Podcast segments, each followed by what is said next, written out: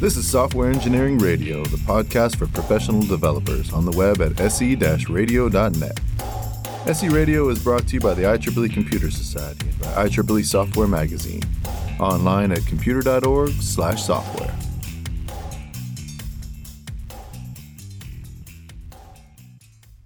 For Software Engineering Radio, this is Robert Blumen.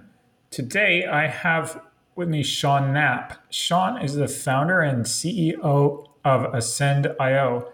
Prior to Ascend, he was a co founder, CTO, and chief product officer at Ooyala, and before that, an engineer at Google.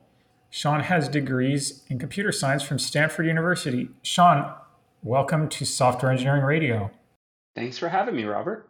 We are going to be talking today about data pipeline automation. Let's start out with what is a data pipeline? Yeah, I think you know the a data pipeline has uh, morphed over the course of, of time. Uh, traditionally, people have really thought about data pipelines in the notion of an ETL context, where we're extracting data from one location, moving it around, potentially transforming it, and dropping it into another. That could be pulling data, whether it's from a sensor in an IoT landscape or out of a spreadsheet or moving a file from one file system to another. And oftentimes, the data pipelines are moving data into a data warehouse or into a, BI application. Over the course of the last five, ten years, uh, data pipelines have become even more important because they've not just been moving records, but they've been moving large volumes of, of data and information, and they've been doing more complex things to that data. So everything from really advanced analytics to machine learning and uh, tackling far more interesting complex use cases uh, as industries have matured and evolved. You're talking about large volumes. How big? It's interesting that you know we, for example, work with uh, folks who do everything from they're moving around thousands of records per day, or you know just kilobytes of information, to people who are pushing around billions and actually the largest is uh, even over a trillion records per day where they're moving around. And so data pipelines uh, are really designed, hopefully, uh, are designed well to cater to pretty much any scale. If you went into a business, maybe you could give an order of magnitude. How many pipelines does a typical business have? Yeah, so the we see smaller businesses uh, and smaller teams may only have a, a, dozen or a few dozen data pipelines. Oftentimes, it's uh, a data pipeline, it corresponds to how many data sources you have, uh, whether it's uh, entities coming out of uh, your transactional databases or uh, how you're collecting uh, data from users inside of your applications. And so that's usually one of the things that dictates how many data pipelines you have. The Second thing, uh, and this is what usually can create a pretty large explosion of the number of data pipelines, is frankly how many data products, derived data sets uh, you're creating on top of those. And oftentimes that can lead to hundreds of data pipelines. We're going to be talking about a bit more rigorous way to think about data pipelines, but I'm wondering if this is like another area we've addressed, which is business process automation, where every business has business processes. They just didn't know it, like the famous character in literature who didn't realize he was speaking prose. yes, it's uh, it is true. Uh, you know, I'd say on a, a weekly basis, uh, we talk with a lot of different companies out there, and you'll see oftentimes they're even talking about, oh well, you know, we don't do data pipelines. We uh, collect all of our data in our data lake and or our data warehouse and we uh, use ELT, uh, the extract load transform, where you're processing data uh, as you query it out of a, a, data location, like a lake or a warehouse. And as we dive in deeper, they end up actually having huge numbers of very ad hoc, like informal data pipelines that are moving data into that lake or into that warehouse or taking all of that raw data and compressing it down and refining it and enriching it so that their actual ELT style queries are faster and more efficient. And so as you start to peel back a few layers, uh, they really uh, very quickly realize they have pipelines all over the place, just didn't realize and weren't thinking of them as data pipelines themselves. So yes, totally wholeheartedly agree. So what are the typical building blocks in pipelines? Yeah, so when we think about the building blocks inside of a typical pipeline, there's a, a couple of ways of thinking about it. One is obviously the raw technologies uh, and capabilities you need. Those usually boil down to somewhere to store the data, which is can be a lake, it can be a warehouse. You need tools to process the data. Oftentimes that's uh, Spark uh, or Kafka or uh, the warehouse itself to process the data. And then the, the third ingredient uh, building block you usually need is some sort of orchestration tool, the thing that's keeping tabs on what processing should run on what piece of data, when, and why. So those are, are sort of the three categories of sort of raw components. Then what we, when we think about more logically what we're doing with a data pipeline, it usually conforms to the data lifecycle itself. So first, how do I ingest the data collected from a bunch of different locations, get it into at least a standard storage format, oftentimes snappy compressed Parquet files, uh, if it's in your lake. Uh, and then once you get your data ingested, you start to go through the stages of cleaning that data, normalizing it, and then you, you'll start to go through the stages of enriching it, joining uh, different data sets so you can get richer records that uh, then usually roll into and start to, to uh, fork out from there into advanced analytics, machine learning pipelines. Uh, and that's where you really get to start to do uh, a lot of the really interesting work on the data and start to generate these derived insights and derived data products. So those are usually the three or four stages. Generating data sets that you are going to use as training data for machine learning models, or if they're already trained, you may be running the models against that data? Yeah, a little bit of both uh, on the on the ML side. We spend more time with folks who are, are generating a lot of these curated high fidelity data sets to train the models on, uh, is usually where, at least at Ascend, most of our customers use us for. And then uh, on the analytics side is, you know, for example, if you're collecting uh, 2 billion data points a day of users who are using your app, right? You can't do ad hoc queries very cost effectively and, and efficiently against 2 billion data points every single day for your BI report. And so creating these, you know, whether you call them data cubes or just sort of compressed roll-ups of data uh, so that you can then query them very quickly off of not 2 billion raw records per day, but can be compressed down to a data set that's in the millions or less. Uh, that's what we see a lot of people using those downstream data pipelines for. So are we largely talking about things that are, uh, let me call it isolated pipelines or data comes in from some original source, let's say it's price quotes or temperature sensor, goes through some pipeline, reaches the end point where people can do analysis on it? Or are we also talking about data that is already in the enterprise? Like you have an OLTP database from your website, and now you need to get that data somewhere else so people can do something else with it. And maybe even you start chaining pipelines together.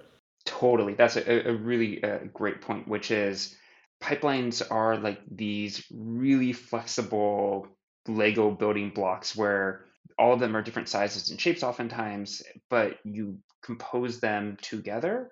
And what we see is this huge movement right now to not just have a big data pipeline that's like, you know, the beacons from your users that are using your application, but we see a huge amount of interest in I want to grab all my data out of my OLTP database. I need a CDC pipeline that's getting that into my unified data store so I can actually do aggregate analysis on top of all of the data that my company has. Okay, so every business then is pulling data out of an OLTP database and putting it in a data warehouse. So whether they call it a pipeline or not, they have a pipeline. Very true. Okay, yes. and let's pick that as a canonical example, you just run a big query that selects out of one database and inserts into another, or is there something in between that's doing something to the data? Yeah, it's a good question. Hopefully, there's something in between that's helping to optimize that a little bit. For example, a, a really simple uh, approach is uh, if you're trying to replicate the data you have in your OLTP database inside of, let's say, your, your data warehouse or your data lake, uh, there's usually a couple of different approaches. A CDC pipeline that isn't actually querying the database, but going off of the, the CDC or, or the, the uh, replication logs of the database itself is a really common paradigm because you're not beating up on your core OLTP database. If you don't have that, a lot of other uh, folks usually will then try and uh, directly query that database using things like last modified time to just get the, the changes in the data because you're trying to at least the, the biggest fear is always running on a big data system. You can very easily crush your oltp database. And so you're trying to as efficiently as possible take the data out of there and get it into a system that is much bigger and, and, and much um, uh, much stronger. And what we'll find is oftentimes a good practice is to at least at the first stage of that pipeline to not perform any radical transformations on that data. It's safer to actually keep a copy of that data in cheap storage put it in uh, s3 gcs azure blob store something where you're paying a cent or two a gig and you can keep a copy of that because you can always go back to it if you need to. And then this this is what's really cool about data pipelines and etl is it's never really one transformation. It's not really ETL. It's usually something that's closer to a regular expression of like ETL plus, where you're constantly, you know, ETL, TL, TL, and uh, you're making cascading transforms and uh, dropping off those derived data sets where appropriate. You dropped the acronym in there, CDC. Would you define that for listeners, please? Sure. CDC is Change Data Capture one of the th- things that is really interesting about sort of a database which is designed for high levels of mutability and updates to individual records is trying to capture all of those changes over time and get those into uh, your data lake or your data warehouse uh, is really valuable so you can just get those deltas and apply them to the other copy of data you have elsewhere. Are we generally talking about things live in the batch mode where you're doing a chunk of data runs in a batch window maybe next day or an hour later you do another chunk or the streaming world where every little bit or every minute of data is trickling through the pipeline into the endpoint. Yeah what we're seeing uh, is a hybridization of batch and streaming. Uh, you know when we look at how a lot of the industries evolved over the course of time we all started with batch and it was like a nightly cron.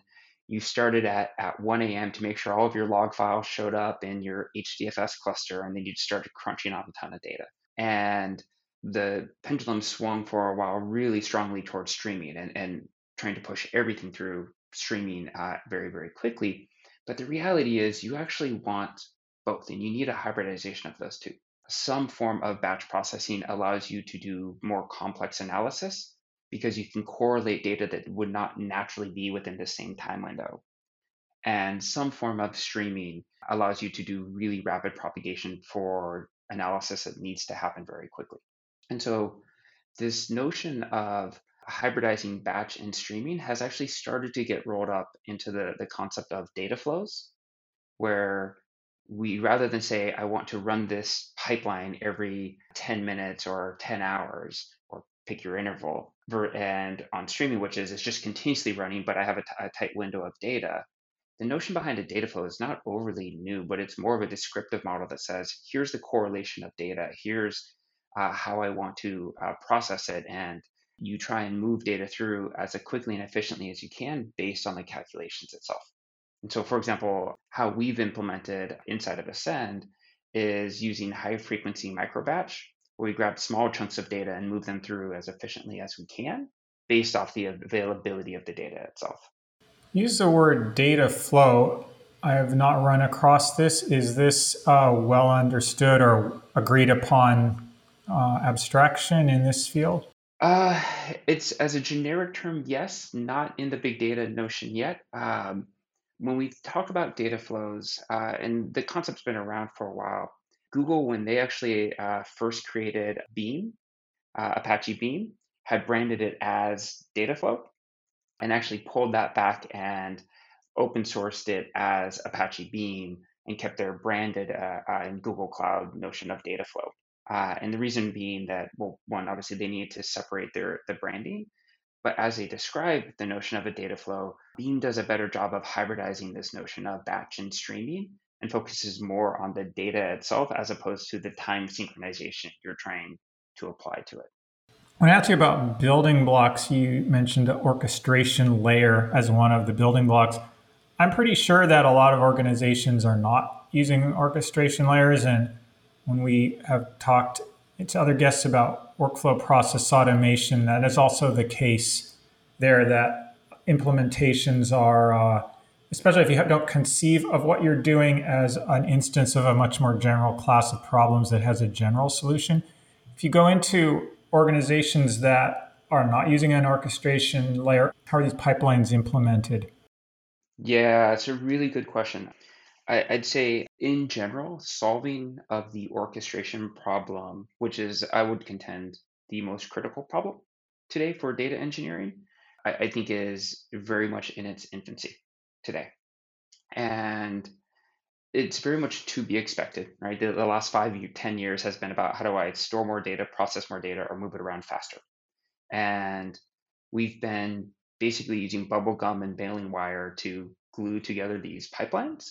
And it, to me, the industry looks very similar to what container orchestration uh, looked like probably four or five years ago, sort of the pre Kubernetes era, right? Where we hadn't moved too heavily declarative based models with uh, well standardized understanding of what are the components and the building blocks and we see this a lot, like it, it, across different domains. And so, what we see right now when companies don't have really advanced orchestration tools, they're using uh, generic workflow engines like Jenkins uh, to just run.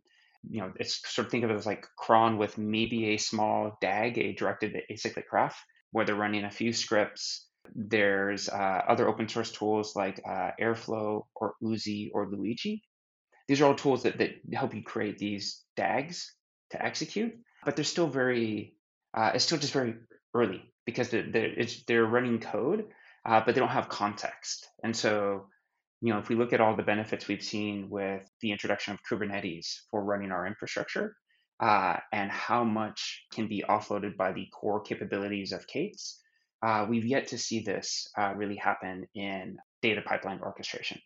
If you took a step back, even from organizations that are using Jenkins, you'd find combination of a lot of cron jobs and manual steps. Yeah. Is that fair? Yep. It's a, a, it's a, a cron job with a bit of bash or probably a lot of bash and Python that's then launching clusters and starting jobs and shipping off either SQL queries to a warehouse or uh, more often uh, than not Spark jobs to a, a Spark cluster. Does an organization have some kind of either time constraints or other SLOs in relation to these pipelines? Pretty much every data pipeline has some SLO, which is always a really brittle thing to accomplish because the, the notion behind the SLO, usually when you have what is a very manual orchestration approach, right? You have a cron job or some basic orchestration thing that says run this job with this many resources, you know, this many nodes and this much CPU memory, et cetera, uh, at this time, your data is never static, right? The nature of your data changes significantly. The volumes increase, they decrease, and so all of a sudden, whatever those configuration settings you know you had that you checked into your repo and your cron job's running on, your SLO is always at risk because the parameters of the data itself will change and the configurations you sent did it. And so that's one of the most brittle aspects of traditional data pipelines is the, the SLO itself.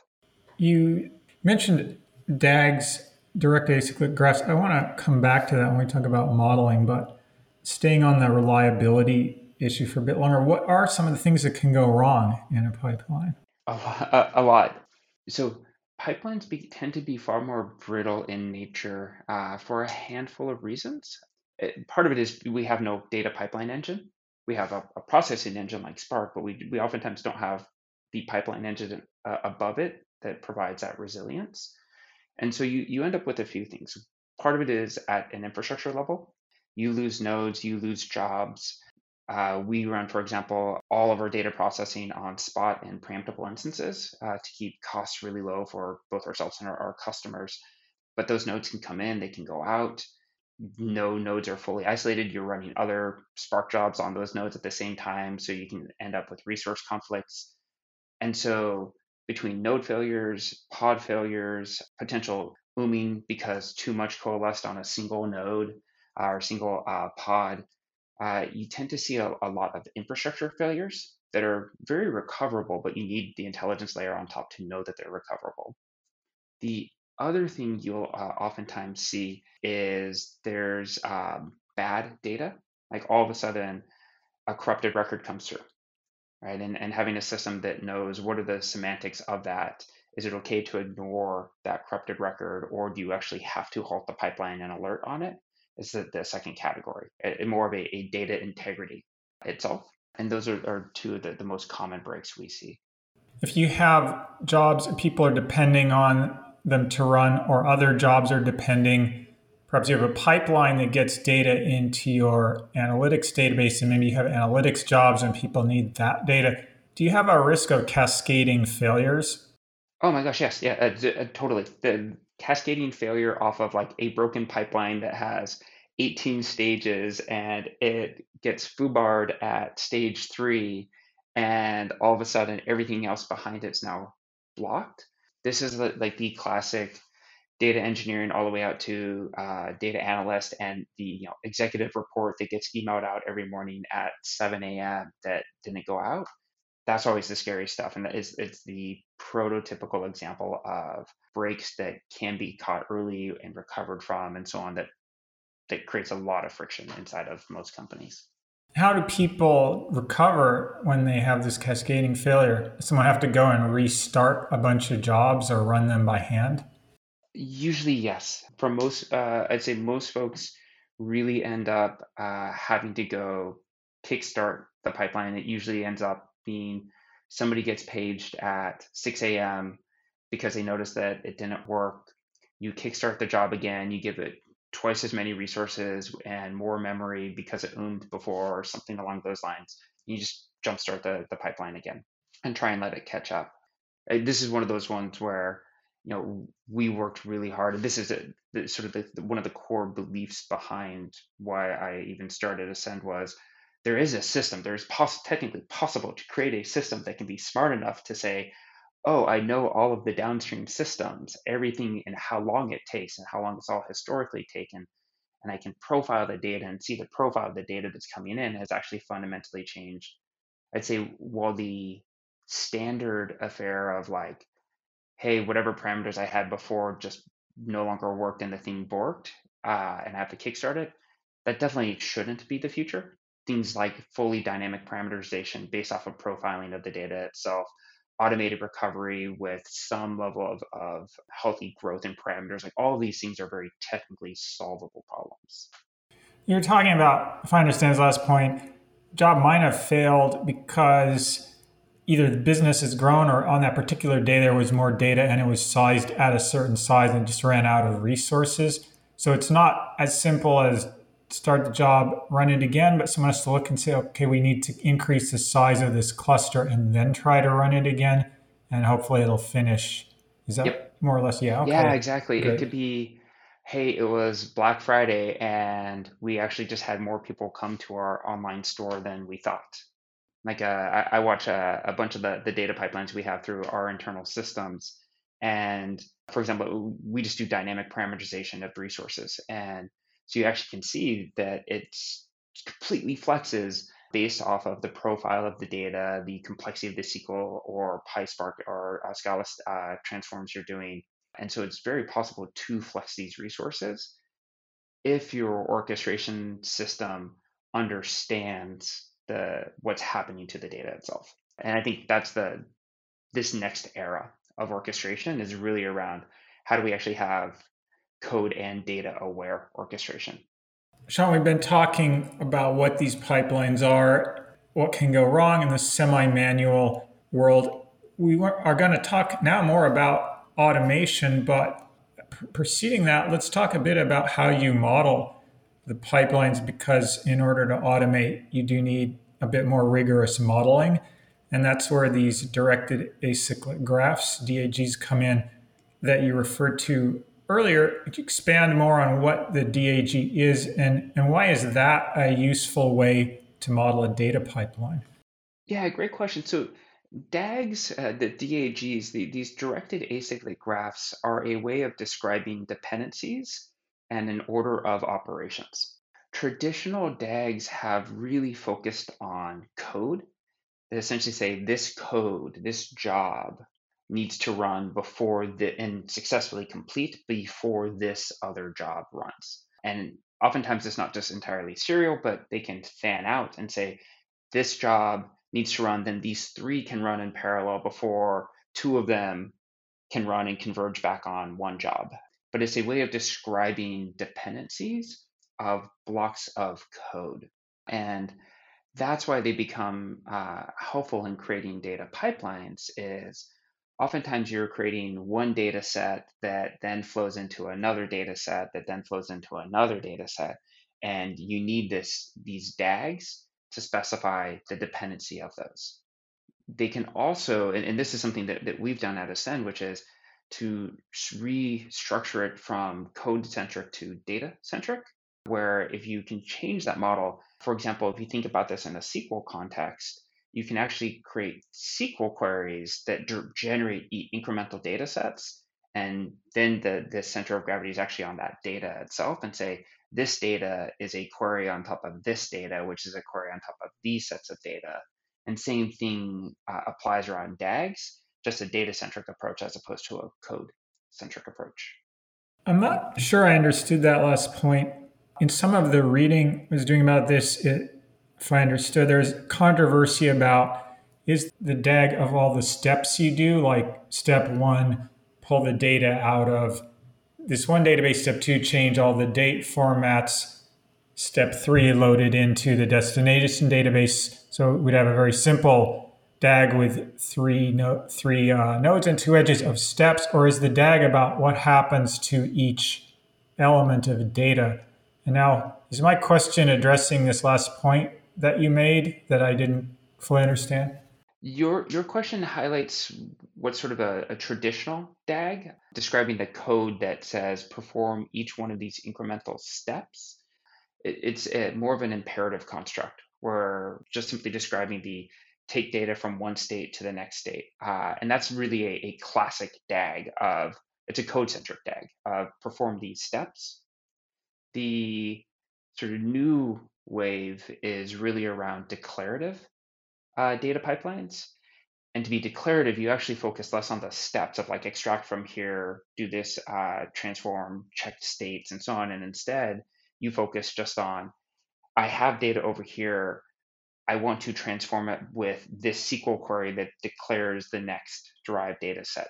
Uh, and how data is extracted out, transformed, moved where, and which pieces of data, like what time you run it at, um, what data has already been processed versus what hasn't, all of that goes away and is the responsibility of the orchestration system in a declarative model with DAGs. We did another show on Terraform, really focusing on the declarative model, which is useful for the programmer because it may be easier to specify. And then there's some kind of compilation that generates the steps that the underlying system has to take, but it may be easier for the programmer, or maybe you have such a thing as a data pipeline analyst, not to think about it that way. Is that what's going on here as well? Yeah, very much so. Uh, I, I think we're seeing this move both in, in Terraform for infrastructure management, for Kubernetes and, and container orchestration, and now in data pipelines. The, the, the declarative approach of just describe the expected end state of your world and have a domain specific, context aware engine that sits underneath it that can figure out how to take you to that expected end state. I'm obviously very biased towards uh, Terraform and K8s we use them both extensively inside of Ascend. And so we've been adhering to these models for a really long time. If the world goes in this direction, or maybe it already has, then is there a job description of the data pipeline analyst who is focusing on coding up these declarative pipelines? Yeah, I, I do think so. Um, You know, we've uh, talked about, uh, I actually uh, wrote an article about this earlier on in the year about the notion of the citizen data engineer. And we've talked about the citizen data scientists for a long time, of people who come in from adjacent domains. And we see a lot of increased demand for data engineers. And historically, data engineering came up through uh, distributed systems, and you had both a like a math and a stats and a distributed systems background. But the focus was more around moving data around and, and managing of the underlying systems.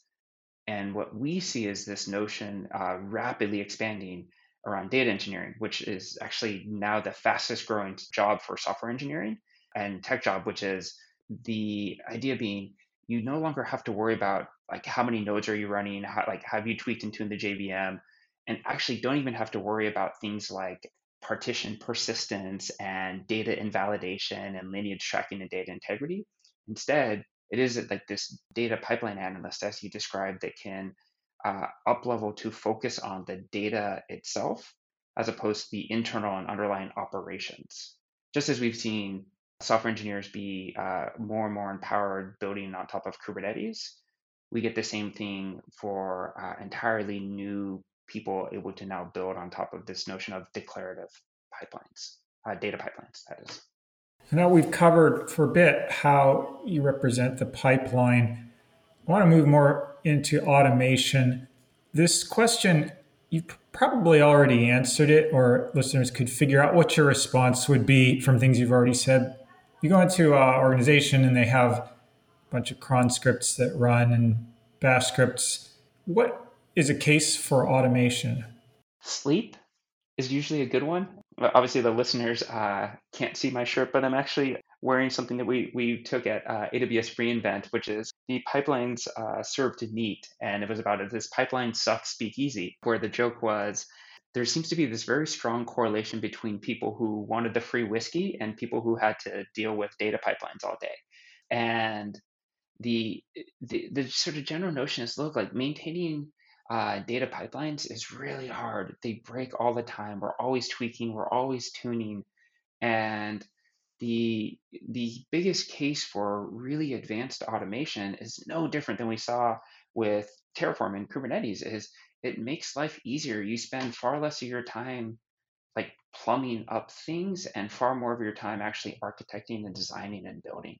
So for engineers, software engineers who are creating data pipelines, for data engineers who are, who are, are doing the same, it, it frees you to uh, spend less time maintaining and more time building. Is there a name for the broad class of tools which solves this problem? Not yet. Uh, to be really frank, the there's I, would say a, a lot of debate currently what tools fit inside of the broader data engineering suite itself and that ecosystem. We have things for data processing, we have data orchestration, but this is a very generic notion today. Then we also still have uh, a lot tied to the the, the new uh, ideas around data ops, which is borrowing obviously for DevOps, but same sort of core principles of how do we enable more people to build faster safely, just applied to data as opposed to software. And so there's a handful of different categories that, or I, I would argue subcategories that fit here. But I think ultimately it really boils down to this is at the core it's data engineering. It's a, a different kind of engineering uh, that very much needs full-fledged product uh, and full-fledged technology to really help people build faster. So this question i'm going to ask you what is the high-level architecture of a pipeline automation engine? You could either talk about your product or if all the offerings in this space have roughly the same components, what does the generic product look like? Yeah, that's a great question. The, the generic product uh, really at the core is a scheduler. The I'd say the most common thing we see pretty much uniformly is it's a, a scheduler that runs some form of jobs with some notion of, of a DAG. It will usually maintain some level of state and this is i think really where the biggest difference in different technologies comes out is it really comes down to how much state do you maintain? And if you look at it as a bit of a spectrum you know cron at, at one end of the extreme maintains practically no state. A handful of tools uh, will maintain a bit of state. Things like uh, they know they ran some job at some period of time. They don't know what the job did or what it produced, but they know that they ran a job uh, and that it maybe triggered another job. So it's a very job centric. We're starting to see things uh, get a little bit better uh, more generically across the industry around some level of maintaining that there's a notion of data. Uh, for example, that, hey, I have a catalog I can register data with. But I really believe that the most extreme uh, and really where we've invested uh, at Ascend is how do you maintain the entire notion of jobs and data and the direct correlation between the two? For example, knowing exactly what code produced what piece of data and where, uh, as that's the only way to actually massively automate everything is to ha- have a, a really tight binding between those two. I could see if you had a pipeline and it's got five steps and there's a failure, systems restart, it, it would be useful to know, be able to look at some state and say we've done three of the five steps. At least we don't have to do those three again. But if the fourth step involved processing a million records and it failed 99% of the way through, if you have more fine grained state, you could then see we only need to do 1% more and then we'll be done with step four. Is it my understanding of how the state and the jobs work? Is that where you're going? Yeah, exactly. It's the knowing where you can pick up from. Uh, it's also knowing whether or not you can trust the data. So, uh, like a classic set of data pipelines, some engineer writes code that says, read this data off of this storage system process it in this way, and then write it back to that storage system. Uh, but the question begs is, well, what happens if I change that code? And I and I'm the next hop. I'm hop number two that's processing data. Like, is which data is accurate? If I fixed a bug uh, in step one, how do I know if I have to backfill that data or not? And how do I know if it's been backfilled or not with that bug fix? And no orchestration tool today actually can solve that problem for you, which is, is it safe to continue to trust that, uh, that data? And is it now the bug free set of data?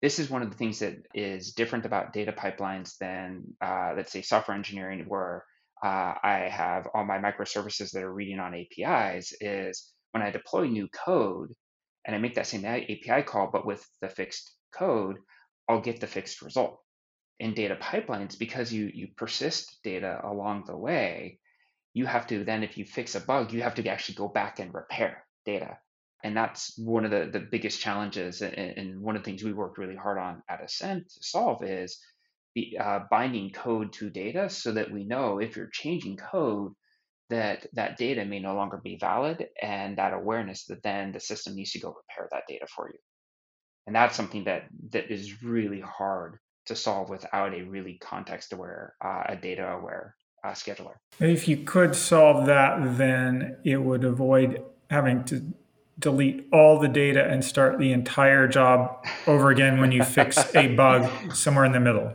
You got it. And that's the this is the the classic thing that that we as data engineers usually do is the oh shoot, I found a bug. It maybe affects some of my data, but I don't know which one nah, heck, just light up a massive cluster, like do it on a, a Friday afternoon when all of our traffic's low anyways, and just blast out everything and hope we're done by Monday morning. I am guessing that many of these individual components of a pipeline are jobs that run on all kinds of different systems, which have their own interface or query language. How does the generic automation engine interface between itself and specific jobs that run any possible place? Yeah, ultimately, it has to be smart enough to understand the code. You come at it from a couple of different directions.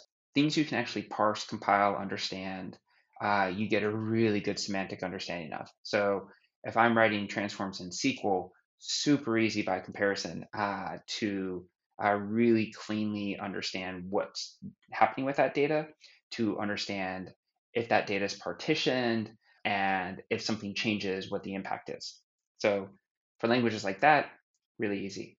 Then as engineers start to uh, actually do more complex things in these various uh, steps and transforms of data, really what you do is you you uh, look to the developer to tell you hints. Like so, if I'm creating a, a transform, uh, you're looking for a context of Is this a reduction, a partial reduction, a full reduction, a map style operation? And when you start to do that, uh, and you provide convenience layers, and for example, uh, a transform in Ascend, you don't have to actually ever worry about the E and the L part. Uh, every transform Ascend's tracking the lineage and, and, maintaining that for you and passing that as a, a data frame uh, in Spark, a block of, of data in and out of a function that you write. We alleviate that, but now because we're passing data in and out, we can track all the lineage of that data for you. And so it that's the the sort of piece of trim down the scope to the common elements and then give uh, the developer all the flexibility inside of that transform function to do whatever they want. But because we can track the data coming in and out, we can automate the most painful parts, which is the lineage and the profiling and so on. Well, maybe I'll ask this in a different way because what you said was interesting, but it wasn't what I was trying to understand, which is suppose we have uh, this legacy system and the interface to it is a script, and we need to invoke that as a step. Then, how does that integrate with another tool? Is there the orchestration engine? Is there wrappers or oh, sidecars or something around it? Say you don't know, you're not doing this transform for me I'm not going to re-implement it inside of some other system. We're just going to reuse pieces we already own. Can you integrate with those pieces? Yeah, some. Obviously, uh, not all. As you you migrate various systems, um, but there's there's definitely ways as you move from uh, these sort of imperative based models uh, and more traditional orchestration into more declarative systems uh, to still port over and wrap a lot of your existing systems or even plug them in together. So oftentimes you can still have a traditional orchestration system dropping off it at a demarc location and continuing to, to drop there and have uh, the, the more modern data pipeline pick it up from a particular point too. So we see a lot of people doing it piecemeal. So Ascend has its own state. You've talked about is that state stored in some kind of a data store. It is, yeah. We maintain a bunch of uh, Cloud SQL RDS uh, and then Azure database, depending on which cloud uh, customers in. We store all of that metadata state inside of a, a SQL database. So then you're relying on the cloud vendor that they're going to do a certain amount of work to make it redundant and available. Yep. Yeah, we, we lean really heavily on on each of the cloud vendors. Uh, to, to keep a, and we actually run a pretty consistent infrastructure uh, across each cloud, which generally corresponds to a lot of blob uh, or object stored usage. K8s and all th- uh, three clouds run dual clusters, one for met, uh, control plane, one for uh, processing, uh, and then heavy of their cloud SQL databases. There's concept in the messaging space at least once delivery, meaning I send a message, I want the system to always fail on the side of it's going to get there eventually. And if it gets there twice, we can live with that. Mm-hmm. This sounds like the type of guarantee you want. You want every piece of data to be processed. And if you process something twice and get the same answer twice and write it in the endpoint twice, that seems like no one would even notice. Is that the right kind of guarantees for a system like this? Yeah, it is. The uh, especially for like big data pipelines that are moving around big blocks of data, you're looking for those sorts of guarantees and a couple of others, uh, and you're looking for those uh, for blocks of data as it moves through. And so the you're looking for a few things. Like one is uh, you're looking for commits of data. So oftentimes you have uh, data that's uh, uh, sitting under a particular data product, right? It's a, a, unified data set, and you're updating one partition of data. Uh, you need to make sure that you can commit that partition of data that may actually be five different files, part files inside of there. And you need uh, the ability to atomically commit that and integrity check it, and then garbage collect the old version of that partition before you trigger the downstreams, right? So you want that ability to one uh, one deliver it, potentially update it, uh, which you don't necessarily have in in message delivery uh, in the same way, and then know if it's a partition of data that had a previous version associated with it, um, where did that entire partition go, and how do I follow that the previous calculations and update those accordingly? And you need to do all that uh, uh, at atomic stages where each one's committed. So you have stages, and you're going to rely on an underlying substrate like a blob storage to commit chunks of data that you've processed, and you have metadata that's going to some kind of database. Is there any issue of you want the overall all the stuff you do when you've completed a step, which is going to include blob storage and updates to metadata to be atomic, or can one of those fail and the other one succeed? Generally, if one of the steps fails, uh, you, generally want to retry. And we put in a bunch of safeguards. Uh, for example, everything we write uh, into the object store is immutable by design. We actually generate uh, random IDs uh, and every incremental run, every attempt is always written to a different path. So you never have to worry about multiple uh, attempts or jobs all colliding with each other. Uh, and then we use at the metadata layer, uh, we actually use content addressable storage to not only point to the right block, but actually even do things like deduplication. Uh, if I'm running multiple pipelines that are actually trying to run the same code and generate the same piece of data, you can do things that deduplicate all of that this is why we run the micro batch approach is you can you run a step. If it fails you can retry it write it to a different stage commit that at the metadata layer and then trigger the downstream system and, and make sure that things continue to ripple. One of the areas i could see where automation would really help is if there are steps that you could do in parallel you can get the end result faster, but that does create very difficult programming challenges, which are similar to what you have in multi threaded programming, where you're trying to get multiple threads to all synchronize at an endpoint. Is that something that Ascend or orchestration engines can help you with? Yes, they, they absolutely do. Uh, the DAG helps here. Uh, we, it's funny, we actually have both our, our uh, head of product and our CTO are former chip designers with PhDs in electrical engineering. So there's a lot of chip design influence in how we built our system. And the, the general idea uh, is yes, anything you can parallelize, you actually you should. When the, the system's data aware and can bind data to code, you know when those actually converge uh, at the DAG and so you can run these in parallel, which is super cool. Uh, and then you can even do really other neat optimizations uh, like specifying priority and inferred priority from up and down streams to make sure that the higher priority stuff gets all the, res- uh, the resources it needs if you maxed out on the number of resources in the cluster.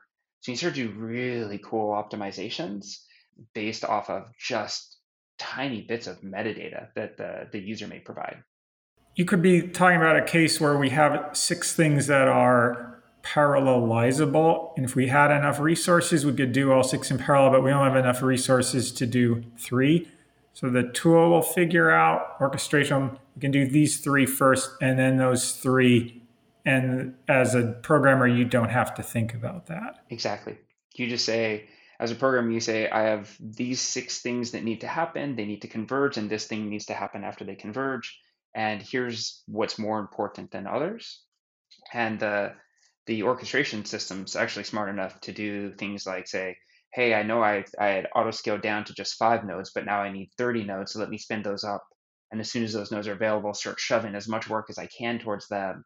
And it can take care of all of that for you automatically. And just it, it just tracks dependencies. And once dependencies of everything is met, it just moves forward that type of programming it's quite difficult to do if you try to code it up yourself. That's like the first 10 years of my career. Yes. It's okay. difficult. All right. So let's wrap up the discussion of the architecture and orchestration. Talk about monitoring first. Let's talk about what would you want to monitor about your pipelines? Yeah, so when you're monitoring your pipelines, the things that you're really caring about here is one, if you've implemented data integrity checks, you really care about if one of those integrity checks has failed. For example, uh, some of our customers have implemented pipelines that say, if this integrity check fails, I want you to halt everything and just page me because something really bad happened. Like somebody tried to put in wrong data. Uh, and so that's one, which is purely data integrity. The second thing that you really want to monitor for, honestly, with data pipelines, and this is usually more of an InfoSec thing, is you want to actually monitor who's working on those data pipelines. And so there's a lot of this may not be an alerting, but this is definitely a monitoring. Is uh, you want to know all the changes that are being made, who's making them, who's accessing data, and, and that's a, a, really important part of, of, of security. Uh, so you need to make sure you're doing that. Um, and we have a, a, bunch of customers that essentially um, have integrated uh, into like Sumo Logic or Splunk all of the access data that comes out of Ascend to make sure that that they have all that. Then the third thing that you're looking for as you kind of go down stack is you really want to monitor all of the performance. Uh, you want to know how fast are your pipelines running. You want to know uh, how many resources they take. And then you're actually, for most people, if you're not using like a, a declarative orchestration system like Ascend, you end up doing a lot of how many nodes am I running? Uh, how packed are they? Uh, what's the utilization of each one of those nodes? Where are the, the performance bottlenecks? Am I scaling up fast enough? Am I scaling down efficiently? Uh, and a lot more of an infrastructure tuning and some of that you get if, uh, when you're running on like uh, uh, EMR or Qubole or Databricks, but a lot more of it it comes into the what are you sending to the jobs there, uh, and so that's an infrastructure efficiency. And then the fourth is actually in our world of Spark efficiency, which is how much data are you reprocessing unnecessarily. So oftentimes it's are you sending the smallest, most compact, most efficient jobs to your processing engine at all, or are you doing a lot of inefficient reprocessing of data? And that you can measure very quantifiably. Uh, so those are really the four things that uh, are valuable to monitor. Four categories, I should say. We did a episode on distributed tracing. I could see that that either might or might not be useful in this pipeline context. What's your take on that? Yeah, so it's a really good question. Um, especially across uh, microservices, distributed tracing super super valuable you know, inside of data pipelines, uh, it's a relevant concept, especially as it pertains to the data itself, knowing where did this piece of data go to? And I think that's one of the ones that for, for most folks is really hard to know. In a classic orchestration, uh, if you're not tracking, uh, you don't have a system that has an understanding of the data and the code itself, it's really hard to know where is everywhere that this individual piece of data went and that really kind of goes back to again having a, a, data aware system that knows this piece of data this you know was run on by this piece of code and it went to all these you know 18 different hops and transform. Is there a need for some kind of audit trailing? Yes definitely is. We actually uh, we were getting uh, at ascend we were getting a lot of requests for this for about a year uh, and just about a month ago we even released a product called ascend govern. Basically because we have such a this data aware system that's super smart about knowing where everything came from we really quickly realized that oh actually we could just pop an api up on top of all of our internal metadata that's doing all of this calculations and all of a sudden you could actually say hey for this transform on data and this column tell me all of the code that generated the inputs of this and everything that fed into here and vice versa this one piece of data where's everywhere it went to? Uh, so part of that govern release was our entire lineage api uh, that gives you really good uh, and really cool insights into basically just what's happening to all your data, uh, which is fantastic from an auditability perspective. I could imagine that privacy regulations might impact this area as well as how would that work? Um, are you talking about like uh, GDPR, CCPA? Yeah, things like that. Yep, totally this is one of those ones where you know when we talked about before hey if you change your code or you fixed a bug and you have to go and backfill data and rerun everything same kind of thing happens when you have to scrub data for gdpr if a consumer exercises the right to be forgotten you have a lot of their raw data sitting somewhere in, in a lake. You have to go find everywhere that that piece of data has gone and you have to go get rid of it. And this is in a classic data pipeline world is really hard uh, if you don't have all the lineage and the auditing and so on to know what has to actually get uh, those, you know, it's not just inserts or, or uh, additions that get uh, propagated, but deletes have to actually get propagated too. And one f- final question you mentioned some of the tools in this space, like Airflow and Beam, and I can see for some sets of problems you could accomplish this with Hadoop or with some of the abstraction layers on top of Hadoop that are more declarative like Pig or Hive, where if you have your own infrastructure, then you can just run these tools on your own infrastructure versus more like a hosted solution, a pipeline automation as a service. Where do you see things going? And do you think this will be a, just another feature that all the cloud vendors, if they don't already have it, will offer it as one of their product lines? Obviously, I'm really bullish uh, and uh, optimistic on the, the need for more advanced scheduling and orchestration you know, technologies like uh, Pig and, and Hive, uh, for example, I, have used Hive a bunch in the past. These all, you know, technologies sit on top of that processing engine, and they they provide a great query. Or Hive does uh, provides a great query interface that goes compiles down into uh, Hadoop jobs. And the basically what you get out of this is is kind of like what you get with Spark SQL uh, that runs on Spark, which is a queryable interface that has a query planner and a query optimizer. The the missing link is still on top of that is you ran a query at one point that generated some data. When you think about the data orchestration for data pipelines that are continuously running, what you really actually need is like this continuously running query planner and query optimizers that is perpetual, that is constantly running to just tracking everything that's moving all the data through, uh, as opposed to just for one query and snapshot in time. And so I think that's like that is where the next big frontier is because that's where we're spending all of our time uh, right now. Uh, and so I do really believe that when we look at things like infrastructure management, container management, data pipelines is one of these next domains where we can move things towards more declarative models that have these domain specific service or, or um, scheduling and orchestration layers that really can optimize. And so, I, to the latter part of your question, wholeheartedly believe yes, we're going to see all of the cloud vendors uh, continue to try and invest and expand here because uh, it's the thing that gives data engineering teams so much leverage and freedom to, to build more faster. Sean, where can listeners find your company?